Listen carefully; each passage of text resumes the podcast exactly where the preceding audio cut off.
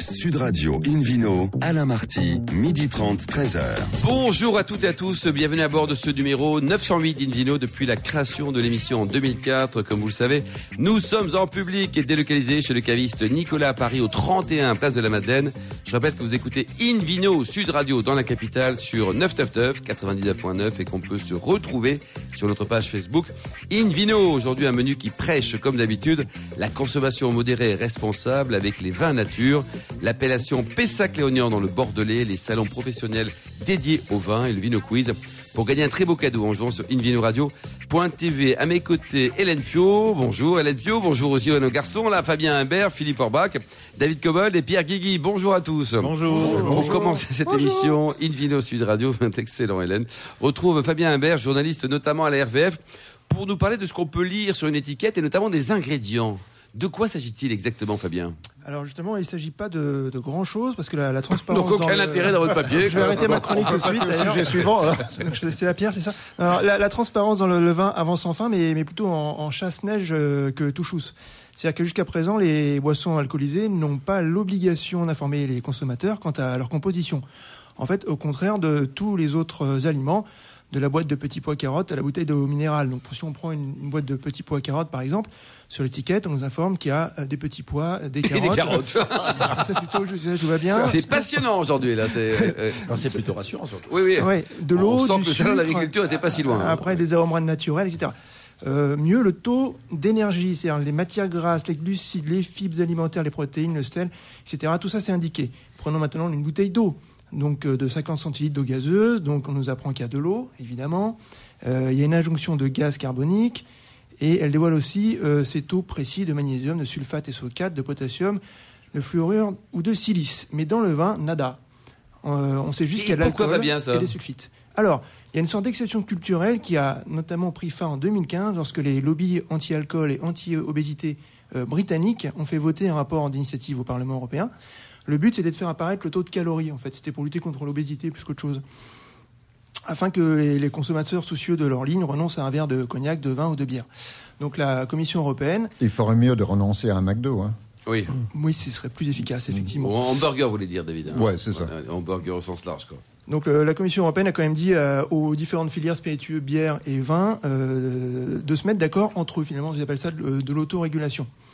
Donc après euh, quatre ans de négociations byzantines, donc je vais vous, vous passer les détails, pendant lesquels les filières bière et spiritueux sont arrivées à se mettre d'accord, la filière vin euh, s'est mise d'accord, elle, en avril 2019, pour informer les consommateurs de la valeur énergétique, les calories et la composition du vin.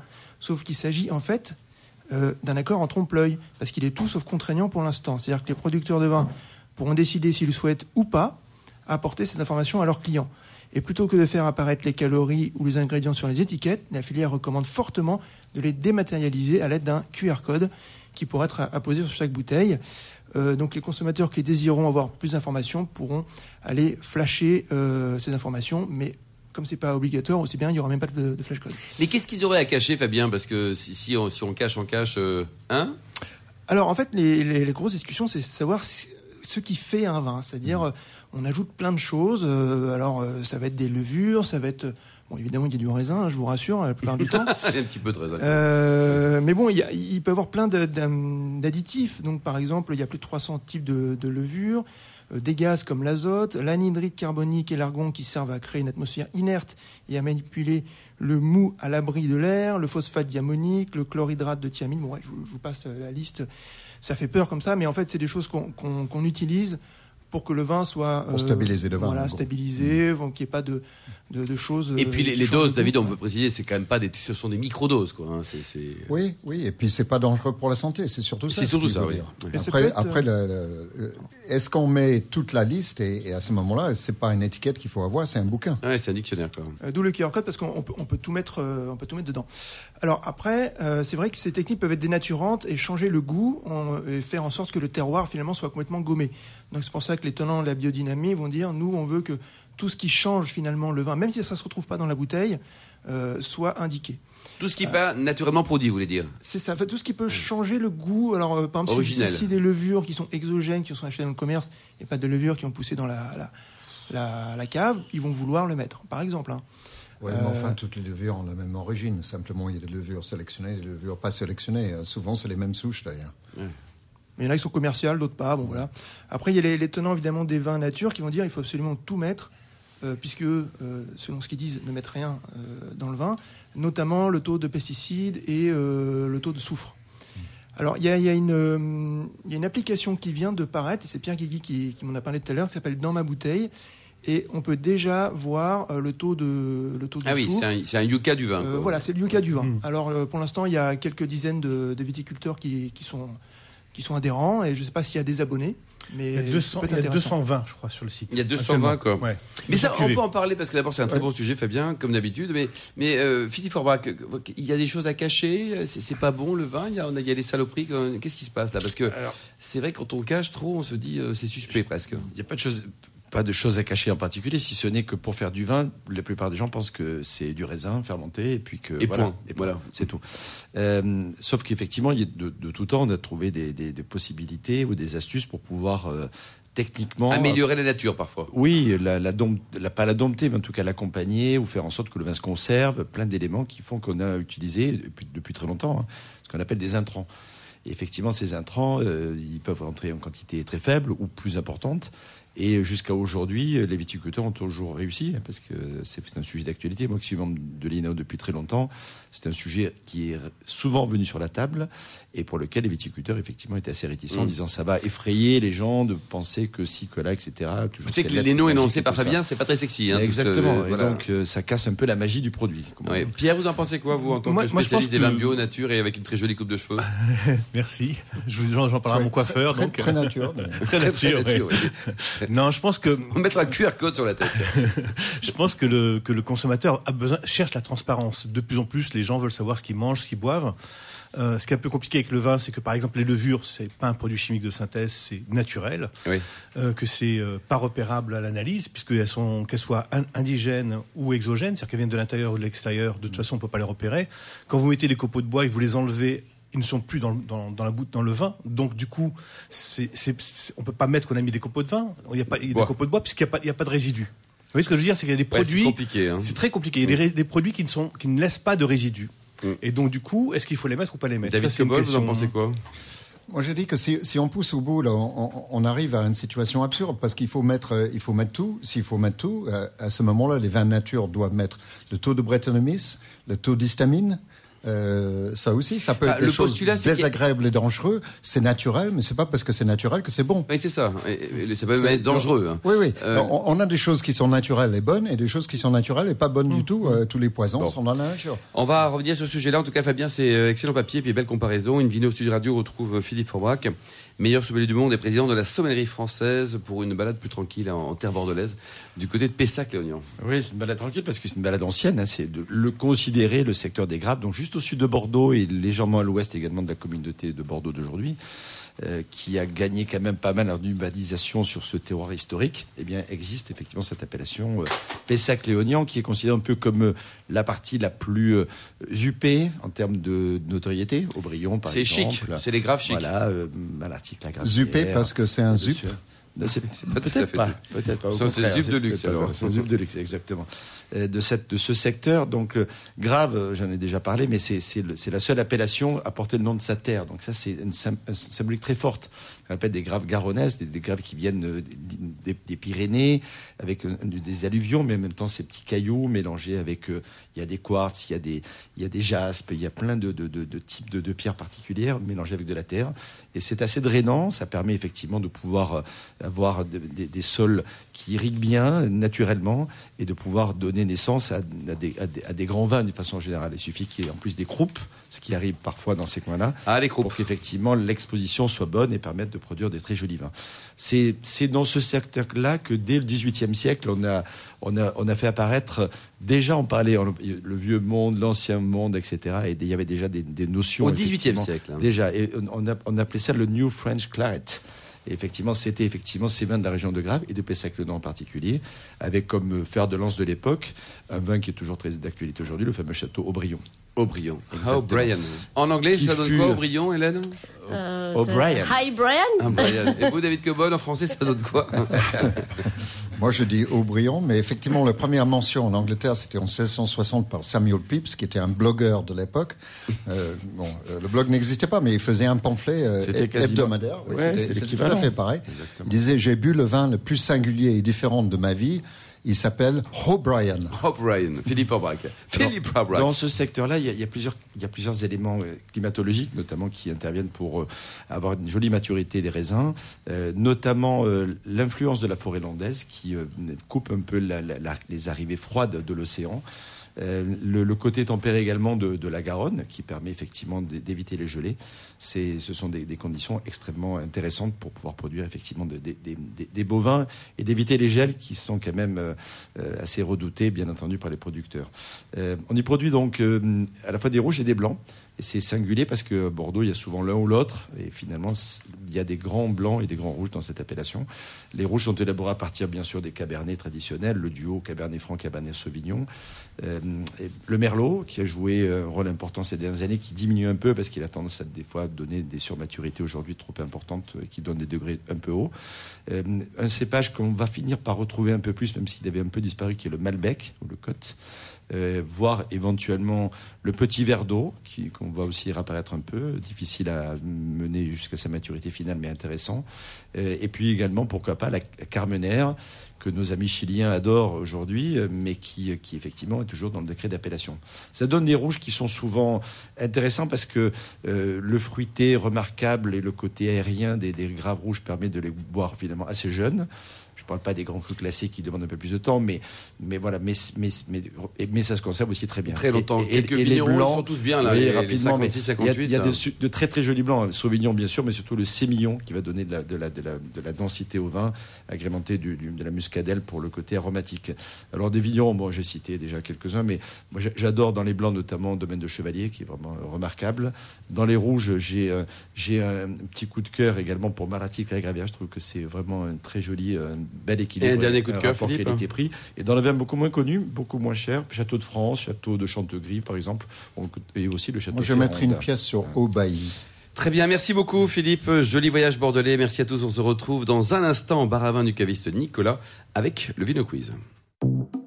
Sud Radio Invino, Alain Marty, midi 30, 13h. Retour à la cave Nicolas de la Madeleine à Paris pour euh, cette émission en public et délocalisée avec Hélène Pio et le Vino Quiz. Oui, je vous en rappelle le principe. Chaque semaine, nous vous poserons une question sur le vin et le vainqueur gagne un très beau cadeau. En ce moment, c'est le livre Vous allez enfin vous y connaître en vin de Sébastien Duranviel et David Cobold. On espère que vous y connaissez un peu en écoutant quand même une vino. hein. Ouais, depuis quasiment 900 émissions. C'est ça. La question de la semaine dernière était quel est le métier d'Olivier Collard? Réponse A oncologue. Réponse B directeur général des champagnes Collard Picard. Ou réponse C sommelier.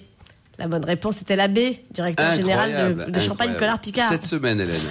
Cette semaine, euh, pour quelle revue Fabien Invert est-il journaliste? Réponse A, la revue du pain de France. Réponse B, la revue du bain de France. Ou la réponse C, la, réponse, la revue du vin de France. C'est très compliqué là aussi. Pour répondre et gagner le livre, vous allez enfin vous y connaître en vin de Sébastien Duranviel et David Cobold. Rendez-vous toute la semaine sur le site invinoradio.tv, rubrique Vino Quiz. Et le gagnant sera tiré au sort parmi les bonnes réponses. Merci beaucoup, Hélène. hein. Je pense à une pensée pour euh, Angéline et Charlotte qui préparent l'émission. Ils doivent bien s'éclater avec ces Vino Quiz. quoi. Alors, David Cobold, vous qui êtes le cofondateur de l'Académie des vins et spiritueux, on parle des salons professionnels aujourd'hui, c'est ça. David? Les salons professionnels des, des vins et parfois aussi des spiritueux. hein. Euh, Je parle bien des, des salons professionnels, donc pas le salon des vignerons indépendants qui ont une toute autre vocation, c'est-à-dire de vendre du vin directement du producteur au consommateur dans le marché euh, de référence, soit local, soit national. Là, je parle des salons professionnels puisqu'il n'y a pas très longtemps, entre le 10 et le 12 février, a eu lieu un double salon, un salon récemment jumelé, Wine Paris et, euh, et pas Wine Paris, comme on dit, Wine Paris. hein. Paris. Pourquoi pas Vin Paris, d'ailleurs Euh, On peut se poser la question. Et Vinexpo, parce que Vinexpo maintenant a déménagé vers Paris et c'est à coquiner ou jumelé avec Wine Paris. Et je pense qu'ils vont... Associé. Associé. Et je Et pense c'est une que... très bonne chose. Enfin, un peu de cohérence. On, fait un peu de cohérence et je pense qu'il y aura une seule marque euh, l'année Ouais, ils vont- prochaine. hein. Ils vont fusionner. ouais. Euh, ils vont fusionner parce qu'une double marque, c'était un peu compliqué. Mais il y avait trois salons à la porte de Versailles, trois bâtiments différents, mais qui se connectaient euh, sans problème. Donc une seule entrée euh, nous permettait, professionnels des vins, à visiter les trois. Alors, il faut situer quand même le tableau. Aujourd'hui, euh, les salons réellement internationaux, c'est-à-dire avec des vins de partout et destinés à des acheteurs ou d'autres professionnels de partout, sont pas si nombreux que ça. Le géant du secteur aujourd'hui, c'est Provine. Qui est plus important que celui de Paris C'est deux fois plus de visiteurs. Oui, c'est quand même énorme. Euh, c'est 60 000 visiteurs, alors que Wine Paris plus Vinexpo ont fait 31 000 visiteurs cette année. Un peu moins de 30 000. C'est une première. C'est une première. Au fait, c'est la deuxième pour Wine Paris et le premier pour les deux jumelés. Donc il faut les laisser le temps de s'installer. Il ne faut pas oublier que Provine existe depuis 25 ans. Hein. Euh, à Düsseldorf. Alors, c'est vrai que Paris a quand même, je pense, c'est un peu plus sexy que Düsseldorf comme ville pour, euh, pour le visiteur. Mais euh, ce salon, il faut du temps pour s'installer. Moi, je pense que les gens vont envoyer, euh, je pense aux acheteurs qui viennent de très loin, vont chercher à voyager de moins en moins. Euh, et je pense que les salons vont s'éclater. Il y aura des salons dans les grands continents, un salon nord-américain, un salon asiatique, c'est déjà acté depuis très longtemps. Vinexpo fait une version à Hong Kong, une version à Shanghai, a fait une version au Japon, à Tokyo. Euh, je pense qu'il y aura ça euh, de plus en plus. Et pas des très grands raouts où tout le monde est rassemblé dans un même de endroit côté, parce David, que c'est compliqué. Alors c'est compliqué, mais on a toute l'offre mondiale rassemblée pendant trois jours ou quatre jours alors, sur le même lieu. C'est quand oui, même mais très ce avantageux, pas, non? Ce n'est pas toute l'offre. Il faut quand même euh, pondérer un peu la chose. Cette fois-ci, Vinexpo et Wine Paris, j'ai pas vu un seul Australien, un seul Néo-Z, très peu de Sudaf, très peu de Chiliens ou pas de Chiliens du tout. Pas d'Argentins. en acheteur ou en exposant? En exposant. En exposant. En exposant. C'est-à-dire que ce n'est pas encore un salon euh, réellement international. Contrairement à Provine, peut-être. Contrairement à Provine, où euh, il y a euh, quelque chose comme 3200 exposants. Hein, donc c'est énorme. Et, là, alors, ça vient de partout. Quand on va en Allemagne, pourquoi venir à Paris après? Parce que si on retrouve les mêmes. Bah justement, c'est ça la question, et je pense que ces deux salons sont peut-être trop proches en date. hein. Sur le plan du marketing de- des salons, je pense que c'est une erreur de les situer à un mois d'intervalle comme ils l'ont fait. Euh, Provine, c'est entre le 12 et le 17 euh, mars de mémoire, c'est vers ces dates-là. Il y en a un des deux qui va mourir, David. hein, parce que... Euh, alors, il y en a soit l'un des deux qui va s- écraser l'autre, soit il y aura une spécialisation. Et peut-être une spécialisation, disons que c'est le salon des vins européens, tandis que Provine va rester le salon des vins de- du monde entier. Je ne vois pas comment on peut coexister avec deux salons d'envergure énorme, totalement international pour tous les acheteurs. Euh, il y avait un autre salon autrefois qui était le London Wine Trade Fair. Ça, c'est complètement cuit aujourd'hui. Euh, c'est un salon qui fonctionne uniquement pour le marché britannique et avec le Brexit, on peut dire qu'il est cuit et même archi cuit. Euh, les autres salons sont, sont intéressants parce qu'ils sont ciblés. Euh, je cite euh, euh, Bio, comment ça s'appelle, le salon des vins bio Millésime bio. Millésime Millésime bio, bio, oui. Mm. Donc ça, c'est c'est- c'est un segment du marché. Donc ça intéresse les gens qui, Parce qui qu'il n'y avait pas de bio à Videxpo euh, Si, si, il peut y avoir de tout. C'est-à-dire que c'est pas, c'est un salon écuménique. Tout le monde est accepté, tandis que hum, les gens bio sont plutôt sectaires. Hein, ils veulent pas des non bio. Euh, il y a aussi des salons de régions spécialisées, le salon des vins de Loire. Donc, quelqu'un qui veut un vin de Loire, il va à ce salon-là parce qu'il a toute L'offre sera Loire. pléthorique. Ou, ou. Vitiloire, d'ailleurs, qui est un joli salon à Tours aussi. Ou Vitiloire. Donc, il y a, il y a des choses. Je pense qu'il y aura de plus en plus de salons plutôt spécialisés D'accord. et un ou deux très grands salons, mais il faut quand même qu'ils ciblent un peu mieux sur le plan à la fois des dates et peut-être sur le plan des, des, des- choix de lieux. Alors Paris, je pense que c'est très bien, c'est mieux que Bordeaux. Je pense que Bordeaux s'est auto-suicidé en générant toute une série de- d'événements ancillaires, satellites, qui ont bouffé un peu la clientèle. Euh, Tous les châteaux voulaient attirer les gens, donc ils ont fait des opérations off. Je pense que ça, c'est un peu la, la manière de tuer le... Philippe. Aubrac Non, je voulais qu'il nous explique l'autosuicide, parce que déjà, un suicide, c'est un peu. Oui, pardon. c'est un, c'est un syllogisme, non? C'est ça qu'on dit? Un pléonasme. C'est acharné C'est contre un lui-même. joke, euh, monsieur. Très C'est un cette histoire. Non, mais merci de me corriger, Philippe. Non, mais il y a Et- aucun et problème. Vous avez bien le Et droit. English Mais je- spoken on- vous également. en prie. Oui. Alors, euh, après, euh, ce- du, du point de vue de, de l'exposant, il faut quand même considérer différentes questions avant de choisir dans quel salon on se met. D'abord, quel marché on, combien d'argent on dispose? Parce qu'il y a un budget, hein, ça coûte cher quand même. Alors, soit on se groupe, donc il y a différentes solutions. J'ai vu énormément de salons, euh, de stands où il y avait des gens groupés à plusieurs euh, qui s'entendent bien ou qui étaient de la même région ou pas de la même région, peu importe. Ça, ça permet de partager le coût et je trouvais que c'était plutôt réussite. Et ça permet aussi aux visiteurs de découvrir parfois en allant juste à deux mètres, de Oui, découvrir 20 on va avoir un Donc le budget, les marchés visés le- et la qualité des visiteurs, c'est très important. Merci beaucoup, David Invino, Sud Radio. Retrouve maintenant Pierre Guigui, fondateur et directeur du concours international des vins biologiques et en conversion pour nous parler des vins nature qui manquent de, de reconnaissance. C'est quoi C'est le Calimero du vin? Oui, c'est un peu le Calimero du vin, le, le vin nature. Et, et ça, ça, tombe bien parce que ça, ça, ça prolonge la discussion qu'on a sur la transparence, qu'on a eu sur la transparence il y a quelques minutes. C'est vrai que ça pose un gros problème, la transparence. On ne sait pas vraiment ce que c'est un vin nature. Ça pose un problème. Faut pas être transparent, vous voulez dire. Ah, faut pas, oui.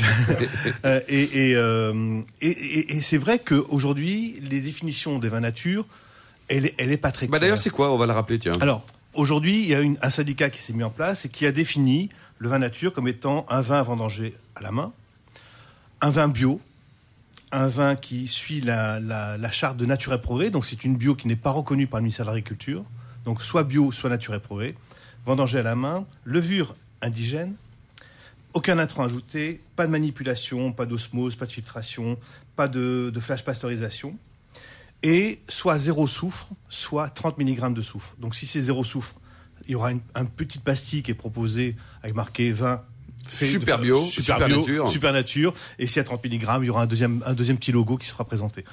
Euh, tout ça, c'est très bien parce que ça définit en creux ce qui n'est pas nature. C'est très intéressant. Oui, le de- problème, à l'inverse. Eh oui, à l'inverse. Euh, juste un petit rappel. euh, on a toujours, tout le monde a vu à un moment ou un autre une affiche avec marqué si on est en conventionnel, il y a euh, 700 intrants possibles. Si on est en bio, il y en a euh, 70. En, en biodynamie, il y en a 30. Et quand on est en nature, il y en a zéro. Euh, il faut savoir que euh, du temps où il y avait la- la- l'association qui s'appelait euh, euh, vin euh, AVN AVN, Association des vins naturels, ils étaient que 30. 30 vignerons, vous voulez dire. 30 vignerons qui adhéraient à cette charte. Euh, la charte qui s'appelle euh, des vins qui sont euh, sains, sans aucun intrant, ils étaient 12.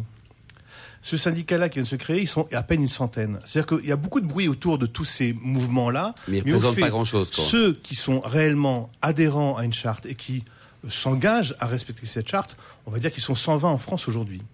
C'est très bien. Au moins, il y a ce mouvement-là qui pose des questions.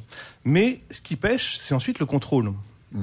Quel est le contrôle On Bah, a bien l'autosuicide, l'autocontrôle. Exactement, c'est l'autocontrôle. On a dit tout à l'heure, par exemple, les levures, c'est un produit naturel. Que vous preniez des levures qui sont exogènes, c'est-à-dire que vous avez acheté dans le commerce, ou vous prenez, vous utilisez les levures qui sont sur le raisin, ce sont toujours des levures. Et donc, c'est impossible à détecter. Sauf avec des analyses peut-être éventuellement très très poussées. Donc, ce que fait le, ce que propose le syndicat, c'est un autocontrôle, à savoir juste présenter l'analyse classique qu'on a pour un agrément. Et déclarer qu'on n'a pas acheté de levure. C'est-à-dire que c'est sur la foi du vigneron. et donc le reste est quoi. déclaratif. Donc ça, ça manque un peu de sérieux à mon avis parce que euh, encore une fois, ça va laisser la porte ouverte à plein de, plein de, de- de- pratiques différentes et le consommateur va pas savoir exactement ce qui se passe. Un, un contrôle extérieur pouvait se faire par exemple par par des organismes euh, Un qui- labo. un qui- labo euh, oui. et, et- et ça permettait d'avoir une meilleure, vraiment une meilleure traçabilité de ce qui est réellement dans la bouteille. Donc ça pose un réel problème parce que euh, ce sont des vins qui sont très intéressants sur le questionnement de qu'est-ce qu'on met dans un, vin. Ça, permet de, faire évoluer les mentalités, de se dire bah, peut-être que euh, trop de soufre c'est pas bon, etc. Mais ça ne donne pas de garantie du tout aujourd'hui, euh, que ce soit pour, euh, pour les vins sains, l'association qui existe encore, ou que ce soit le nouveau syndicat qui est en train de se créer. Bon, petit commentaire sur les, les- les propos de, de Pierre. euh, c'est un état des lieux intéressant. Ben, je suis d'accord avec Pierre. Il n'y a absolument pas de contrôle, sauf la, la, la déclarative du vigneron. C'est-à-dire qu'on est obligé de le croire ou, ou, ou on le suspecte de, de tricher. Après, moi, j'ai j'ai aussi le même problème fondamental sur cette euh, séparation que je trouve assez artificielle entre levure dite indigène et levure euh, sélectionnée. Une levure, c'est levure. Parce que oui, toutes les levures sont naturelles à l'origine. Après, on peut quelqu'un qui est très fier de ses levures pour être sûr que ces levures soient présentes en permanence, notamment quand il refait son chai. Quand on refait son chai, on n'a plus de population de levures sur les murs et sur les et sur les bidons et dans les tuyaux. Si on a changé le matériel, ben, il faut, il il recommencer. Donc on a on va prélever des, des souches de levures qu'on va faire reproduire en laboratoire. Donc ce sont des levures qui deviennent par leur définition à eux, exogènes. Donc je trouve que cette, cette séparation est très artificielle et, et, et d'ailleurs ne mène à rien. Bon, merci, on aura l'occasion d'en reparler abondamment. Merci en tout cas à Pierre Guigui, merci également à vous David Cobol, Philippe Orbach, Fabien Imbert et Hélène Pio. Merci également à Angéline et Charlotte qui ont préparé cette émission, ainsi qu'à Sébastien pour la partie technique. Fin de ce numéro d'Invino Sud Radio. Pour en savoir plus, rendez-vous sur sudradio.fr, invinoradio.tv ou notre page Facebook Invino. On se retrouve demain à 12h30 pour une nouvelle émission, toujours en public et délocalisée chez Nicolas, le caviste fondé en 1822. Nous recevrons Sylvie et Courcelles copropriétaire du château Thiolet. Nous parlerons de la clairette de Bellegarde et les principes de la biodynamie. D'ici là, excellent déjeuner, restez fidèles à Sud Radio et surtout n'oubliez jamais, respectez la plus grande démodération.